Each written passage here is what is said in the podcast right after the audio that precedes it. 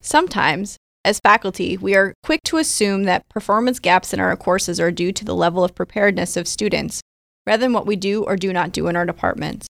In this episode, we'll discuss how community building activities and growth mindset messaging combined with active learning strategies can help close the gap.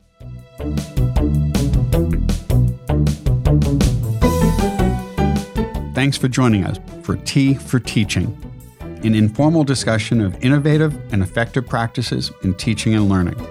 This podcast series is hosted by John Kane, an economist, and Rebecca Mushtare, a graphic designer. Together, we run the Center for Excellence in Learning and Teaching at the State University of New York at Oswego.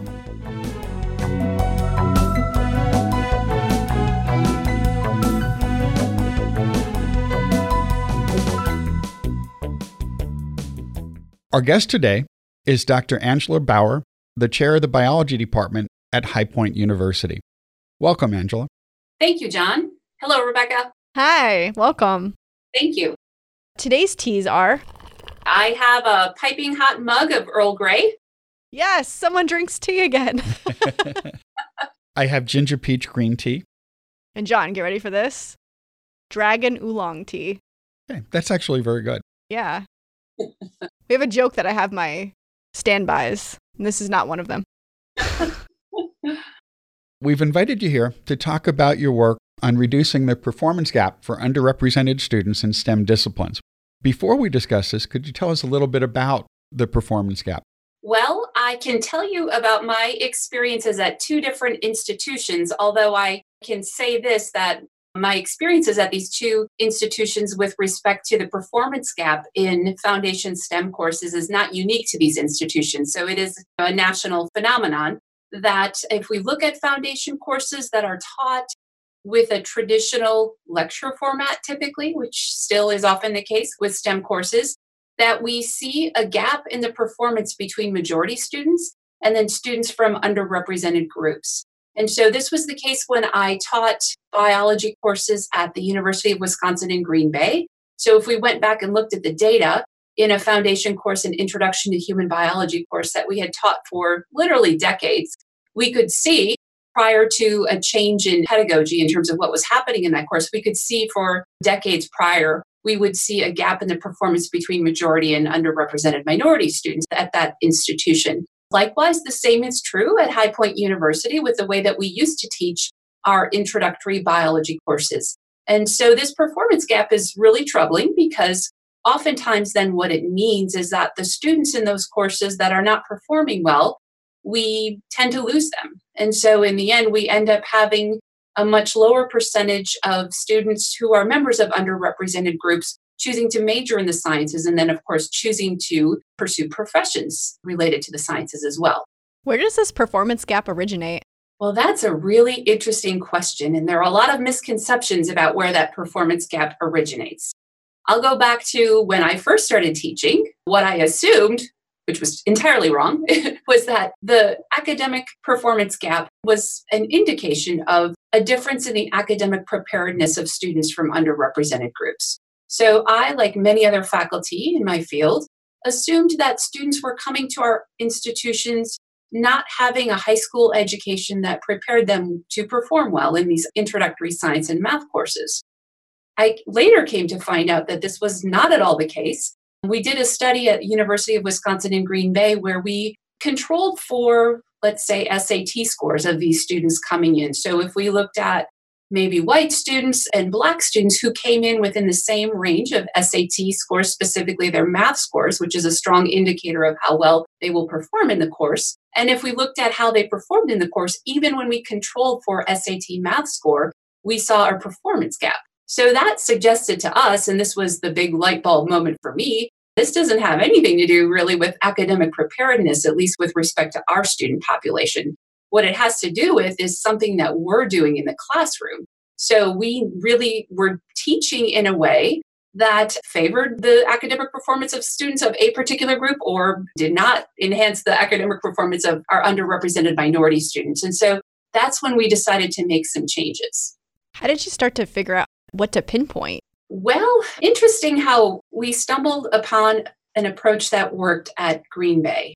We had a variety of instructors teaching this introductory course. So we had multiple sections going on at a given time. And as you know, is often the case, to change what's happening in the classroom to get instructors to adhere to a different pedagogy who are often swamped and busy and maybe have taught the course for a certain way for a number of years and are not comfortable with moving to, for example, a more student centered format with respect to their courses, which, by the way, is pretty daunting when you have lecture sections of 150 students. So, what we initially decided to do just to see if it would have any impact was we started to do things outside of the classrooms in a way that was very student led and student centered. So, students who were enrolled in this Introduction to Human Biology course in Green Bay were provided with the opportunity to attend workshops outside of the classroom that were totally optional. And we called them TOSS workshops, T O S S, which was an acronym that stood for Targeted Opportunities for Success in Science. And we chose students to serve as mentors for these TOSS workshops who were science majors who had at least received grades of B or better in these introductory courses, but who had really strong social skills. And then I worked with those student mentors to train them in student centered pedagogies and also culturally inclusive classroom approaches.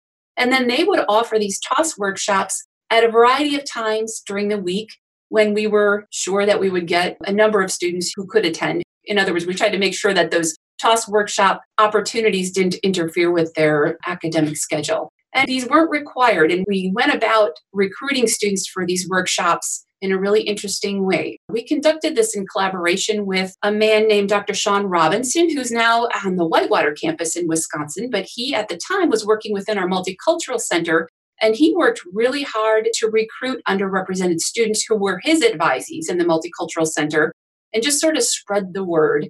Likewise, he helped us recruit a fabulous mentor for our students, Mr. Junie Lee, who was a grad of our program at Wisconsin, who was also very good at networking with these students. And we just sort of made it very widely known, and it sort of just became a popular, fun thing to do because the students who led the TOSS workshops were very socially engaging.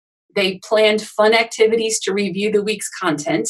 And it just sort of became a destination for these students, and it created a really strong sense of community.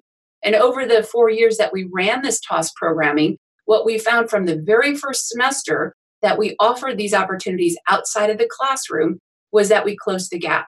And that happened every single semester for eight semesters across those four years, multiple sections, even with different instructors and different pedagogies in these courses, having that opportunity to participate in TOSS workshops totally changed the culture and we closed the gap. And so, what we learned from that was that a sense of community was, I think, probably key here. We know this because, well, we assume this because of an interesting analysis that Dr. Debbie Furlong did, who had worked with our Office of Institutional Research in Green Bay we looked at the student mentors that led the TOSS workshops and we looked at the activities that they had planned for their TOSS workshops in a given semester. And I also ranked the students then in terms of the level of difficulty of the exercises that they performed. In other words, how academically rigorous were those workshops versus how much social stuff was going on. And we actually found an inverse correlation with the academic rigor of the workshops and the impact of the workshops themselves. So, in other words, when those mentors were just more social and creating a strong sense of community and spending more time just engaging students generally, not necessarily reviewing academic content, that's when we saw the most profound effect. So, this is what led us then to really now focus our efforts with respect to closing the performance gap on really the more emotional components of learning, the affective domain of learning. And yet, of course, I'm not at all saying the cognitive part isn't incredibly important because absolutely it is. It would be silly to say that it wasn't. But generally, what we found in Wisconsin and now also what we're finding at High Point University is that we can close that gap by paying really close attention to that affective, emotional component of learning and taking really intentional steps to just create a very inclusive community for students and to engage them in very intentional ways. Have there been changes in classrooms as well to try to build the same type of inclusive environment within the classroom setting? Yes. So once faculty learned of the impact of TOSS workshops in Green Bay, more and more of them started to pay more attention to what inclusive classroom approaches looked like. And then at High Point University now, where we have also done some interventions that have been really successful in closing that performance gap. We now are employing a model where all faculty who teach our introductory biology courses are on board with employing these techniques that intentionally address the affective domain of learning. What techniques did you use at High Point to address the affective domain? When I came to High Point University five years ago, of course, we pulled up some of the institutional data, the historic data regarding performance of students in our introductory biology courses, and of course, saw that performance gap, a long standing one. And so we really tried to build a model that built upon the knowledge I gained in Wisconsin about the importance of building community and addressing the affective domain of learning. We then attempted to employ that uniformly at High Point University, this time in the actual courses themselves and not with these optional outside of the class activities. So at High Point now, we've got all instructors on board employing approaches in the classroom where they then administer to students our weekly messages that address the affective domain of learning. And it involves growth mindset strategies, which is based on the work of the Stanford psychologist Dr. Carol Dweck, who wrote a book on growth mindset strategies. And what we are doing at High Point University is providing students with weekly growth mindset messages, maybe five or 10 minutes at the start of the course on Monday or Tuesday, I prepare maybe two or three PowerPoint slides with a growth mindset message that I send to all instructors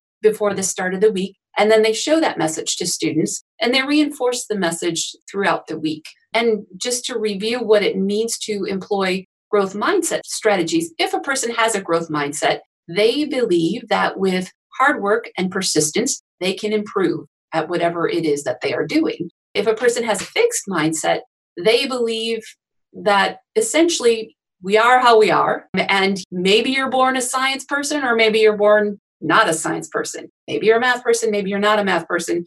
And so st- students that have a fixed mindset will very much back away from things that challenge them. Because if they engage in an activity that challenges them and maybe they don't perform so well with respect to that academic opportunity, they view that as a negative commentary on their intellect. And who wants to publicly out themselves as being not smart or not good at something? So they will shy away from that. And of course, that has a very negative impact on their performance in the classroom. They don't seek out the help that they need. If they bomb a test, they don't go in and figure out what went wrong on that test. By sending them weekly growth mindset messages, we're telling them, we believe in you hang in there with hard work and with really smart use of resources that are available to you and figuring out what an effective study strategy is for you, you're going to be successful in this course. We think you can do it. Now let's get down to work. And long story short, those growth mindset strategies have been very powerful in helping us close the performance gap also now at High Point University in our introductory biology courses. What would be some examples of those messages? I would send out a variety of messages depending on the week. Some of them were science related and some weren't. Maybe there was an interesting study that I read over the weekend on neuroplasticity. And so, of course, being biology majors, they would have an interest in that, that you can literally change your brain with practice. So there was one study I sent a couple of slides showing MRIs of the brain in people who had intentionally performed or intentionally practiced a video game. It was a race car game where they practiced going around a particular track for maybe two hours worth of practice. And these MRIs showed literally their brain was changing in response to those two hours of practice. So that was one example. I chose things outside of the realm of science. Maybe one week we had a couple of slides on NBA superstar Michael Jordan and the fact that he didn't make his high school basketball team. He got cut from his basketball team. But again, with hard work and persistence and employing the right strategies, he was arguably the greatest basketball player of all times. We have a really funny clip from a Nobel laureate's John Gurdon report card from back in his grade school days about his teacher saying, You're never going to be any good at science. You just need to give it up. And later he went on to win a Nobel Prize for his work in cloning. These are just a few examples of growth mindset messages that we've sent to students on a weekly basis. Have you noticed a difference between the in class strategies of growth mindset versus community focused TOSS workshops that you had done at Green Bay? Both have been effective in closing the gap. They're two very different academic settings. So, one thing that the TOSS workshops were really great for in Green Bay was really fostering a sense of community among a group of students, many of whom were commuter students. And so they'd go to classes and then they'd leave the campus, they'd vacate the premises, and we would never see them hanging out and studying up by our offices or engaging in social activities that involve their peers in science. And with the implementation of these TOSS workshops, we saw much more of that. We saw students hanging around after hours, talking more with their professors. So I saw a significant change in our sense of community, particularly with our underrepresented minority students in Green Bay as a result of those TOSS workshops. It's, I would argue, much easier to address the community issues in certain respects at High Point University because we're a private institution. Students are required to live on campus. There are all sorts of social activities to engage them all the time. Now, whether or not they're feeling a strong sense of community or developing a strong sense of trust with the faculty that teach their science courses or feeling a sense of belonging. I think what we've done with growth mindset strategies is heighten all of that with our High Point University students. So they're two very different models. I think they are very well suited for those very specific institutional contexts. I have to tell you that when I first got to High Point University, I tried the TOSS workshop model and nobody came. because it was optional. It was outside of class at a time where, quite frankly, there were lots of other social events happening on campus, extracurricular activities. Students are involved in so many different clubs on campus. So that just was a model that wasn't going to fly here. We needed to do something specifically in the classroom to catch those students when we had our captive audience. It's really fascinating to hear those differences, but also recognize that you need to adjust your design based on context. I think context is a huge deal. Did you make any other changes at High Point besides adding the growth mindset prompts? What we did within the classroom was more than simply take these intentional approaches to address the affective domain of learning through the use of growth mindset strategies. So we also very intentionally changed the way we taught our foundation biology courses by also making sure that we were employing best practices to address the cognitive domain of learning prior to when I had come to High Point University, lecture was the primary mode of teaching in our introductory biology courses. And there was a lot of turnover that happened when I arrived. There were curricular changes, the hiring of many new junior faculty just in response to the growth of our program. And as we hired these new faculty, we were very intentional in training them in approaches that would involve active learning in the classroom. And we worked very hard with the instructors that teach multiple sections of this introductory biology course to standardize our curriculum in a way to make sure that students were getting exposure to active learning, best practices for addressing the cognitive domain of learning, in addition to those that address the affective domain of learning with the growth mindset strategies.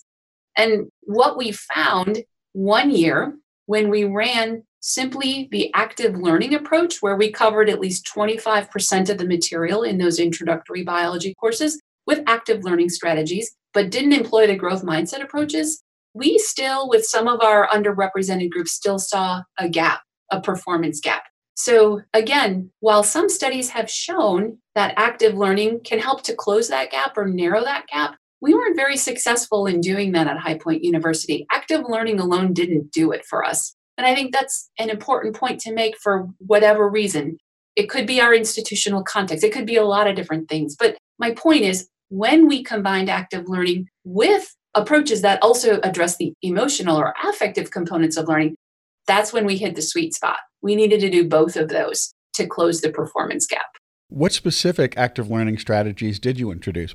Active learning strategies that are chosen by the instructors, they are individual. All of them use student centered discussions of the primary scientific literature. So that's one of the outcomes of that introductory biology course for us to introduce our first year students right away to the primary scientific literature. So that's one approach. We primarily leave it up to them to choose what they want to do. When we have people join our program or begin teaching our introductory biology courses, we provide them with that Bible of student centered learning techniques called collaborative learning techniques, written by Elizabeth Barkley and her co authors. They get that. And I know a lot of them use that as their go to manual if they want to set up an active learning strategy to cover a particular topic on any given day. They'll employ maybe just simple think, parent, shares or something more elaborate than that That's really up to the individual instructors to do it, but we just ask that they spend about a quarter of their time doing that. We also revamped our laboratory sections associated with that course so that they are also much more student centered. Now, some would argue that laboratories by nature are active learning. I would argue that they're not in the traditional way that they're taught. Traditional labs are very cookbook in nature and performed in a way, I would argue, that don't really actively engage the student's brain. You come in, here's what you do, set all this up, and here's what you should expect to see. That's not at all what we're now doing in these introductory biology courses. We are infusing scientific inquiry into pretty much every aspect of that course yes, covering the technical skills that they would need to be proficient cellular or molecular biologists, but they're also expected to come up with hypotheses to test and then use those technical skills as they design experiments, test their hypotheses, analyze their data, etc. So the labs also are very student centered. And by the way, much more than 25% active learning happens in those labs. The majority of what happens is active learning. So, when all is said and done, with the implementation of those active learning strategies along with our growth mindset messages, we've had a lot of success in enhancing the performance of our underrepresented students and closing the gaps. One of the things that you mentioned in passing was training your faculty when they come in in active learning strategies and I imagine also these affective strategies as well. Yes. How do you employ that? Is that through a teaching and learning center on campus? Is this through your department? How does that work? That is a good question. So, when we had the addition of so many new faculty to our program, so one year we had three new faculty, the next year we had five new faculty, the year after that we added two more. That's huge turnover. And again, reflects the growth that was happening in our program at the time. One thing that I did was I established a journal club typically science departments have journal clubs where people present their data that they're producing in lab or maybe they talk about a scientific paper i set up a teaching and learning journal club where every other week we would get together and talk about a recent publication in the scientific teaching and learning literature. And the new faculty who were coming in were really eager to learn this stuff because they wanted to improve their student outcomes. And they wanted to be on board and teach in a way that was equitable within their classroom. So that was very helpful in terms of sharing with new faculty the findings regarding the evidence based literature about the impact of these teaching practices on their student outcomes. So that was a really effective way to do it. Then that was the first year or two when everyone was on board. And then, as happens, once people get their research programs established and then they start getting on committees, it became less and less likely that we would have a good turnout with our teaching and learning journal club. So, my latest trick now is I just started a podcast that's really focused on teaching in STEM. And I'm calling it the Teaching Lab. And my goal is to interview an innovator in STEM education every week or two who can share something about a recent publication in the teaching and learning literature that I can then share with my faculty. So it's sort of an on the go professional development opportunity for them when they're out walking their dog in the morning and want to listen to a podcast or driving home at night because it's becoming harder and harder as they establish themselves and now have their research programs up and running and they're wanted in a million other areas on campus. It's less likely that we will get together for this teaching and learning in the sciences journal club. We called it our TLS journal club. We still have lunch together at least a couple of times a week and just bat ideas around. And it, it's a really wonderful community of colleagues I have here. And I'm so fortunate. And really having that journal club earlier on set the tone. But now I've got to come up with other tricks because of the changes that have happened. Looks like we're all looking in the same bag of tricks, right? Well, makes total sense. yeah, the asynchronous nature of podcasts makes it a whole lot easier for people to fit it in their schedules. Yes. And it's easier than to sort of pick and choose. If there's one podcast that, eh, not so much of use to me or of interest to me, I guess it's probably more socially acceptable to skip listening to a podcast than to skip coming to a journal club and feeling the guilt associated with that. You're probably right. what resources might you suggest for other faculty who want to work on reducing the performance gap in their classes? It's a good question. Just keeping up with the teaching and learning literature in the sciences. Um, Life Sciences Education is a great resource that publishes a lot of evidence based stuff with respect to inclusivity, closing the performance gap, etc. I recommend Carol Dweck's book on growth mindset to everybody. And just going back and reading the classic literature by Claude Steele, the Stanford psychologist who did the original work on stereotype threat. Going back to those classic studies and looking at how profound the impact can be of stereotype threat if you activate the threat of stereotype in a student. Maybe it's pointing out that women typically don't perform as well as men in a math class. If an instructor just makes a statement like that before handing out an exam, it can have a profound impact on the performance of students. So just going back to read that classic literature about stereotype threat published by Claude Steele and colleagues and really thinking about how things we do in the classroom totally unintentionally can just have such a profound impact and how we really need to think about our messaging and what we tell students and the importance of building trust and telling them that we believe in them and also telling them you got to work hard too you know and here's how we're going to do that. Here's how we're going to progress through this semester together and here are the resources we can provide to you.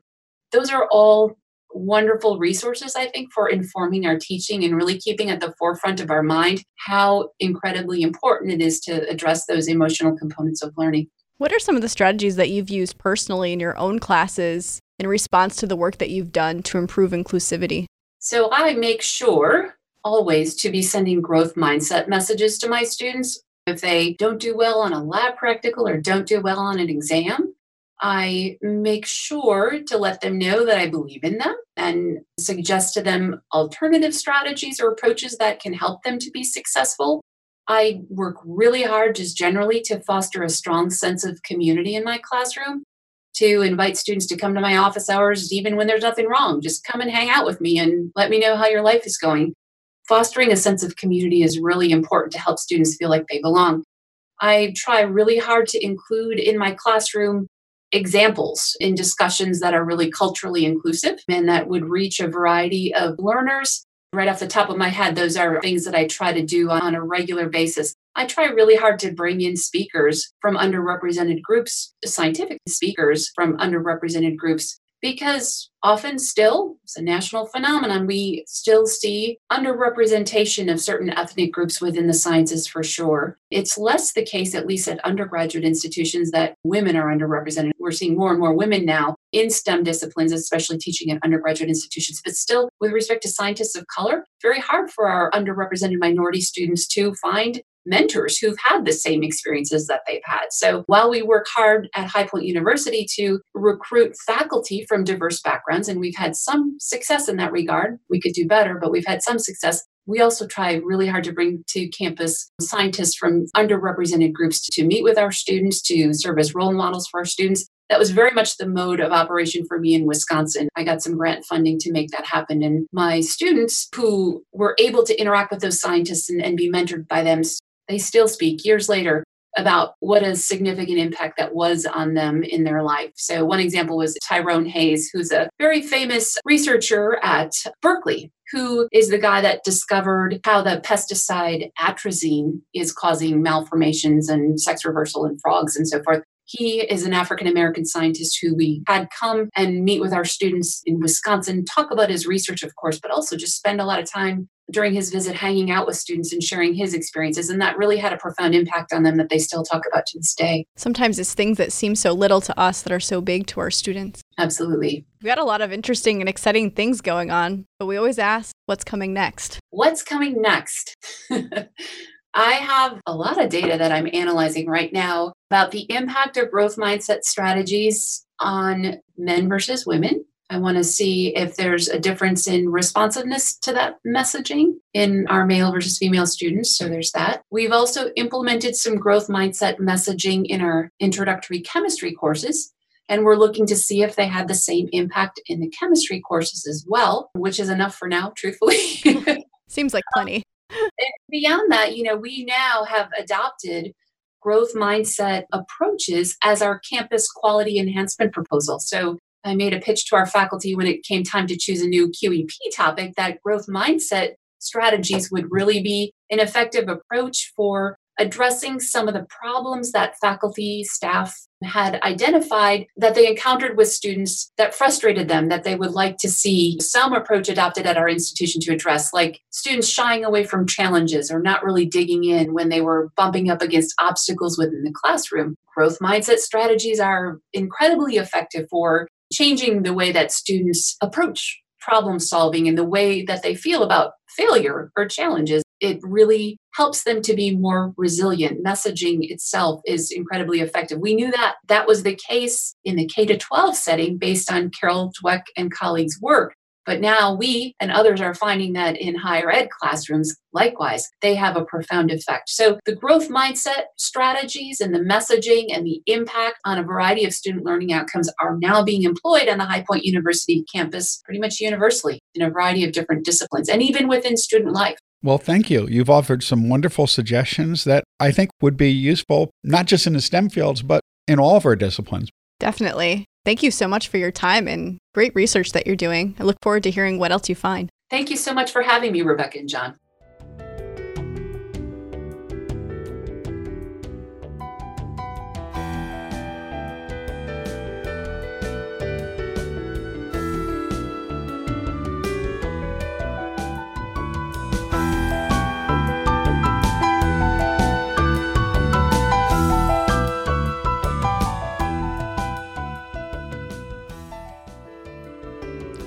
If you've enjoyed this podcast, please subscribe and leave a review on iTunes or your favorite podcast service.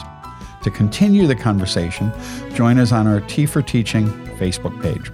You can find show notes, transcripts, and other materials on teaforteaching.com. Music by Michael Gary Brewer.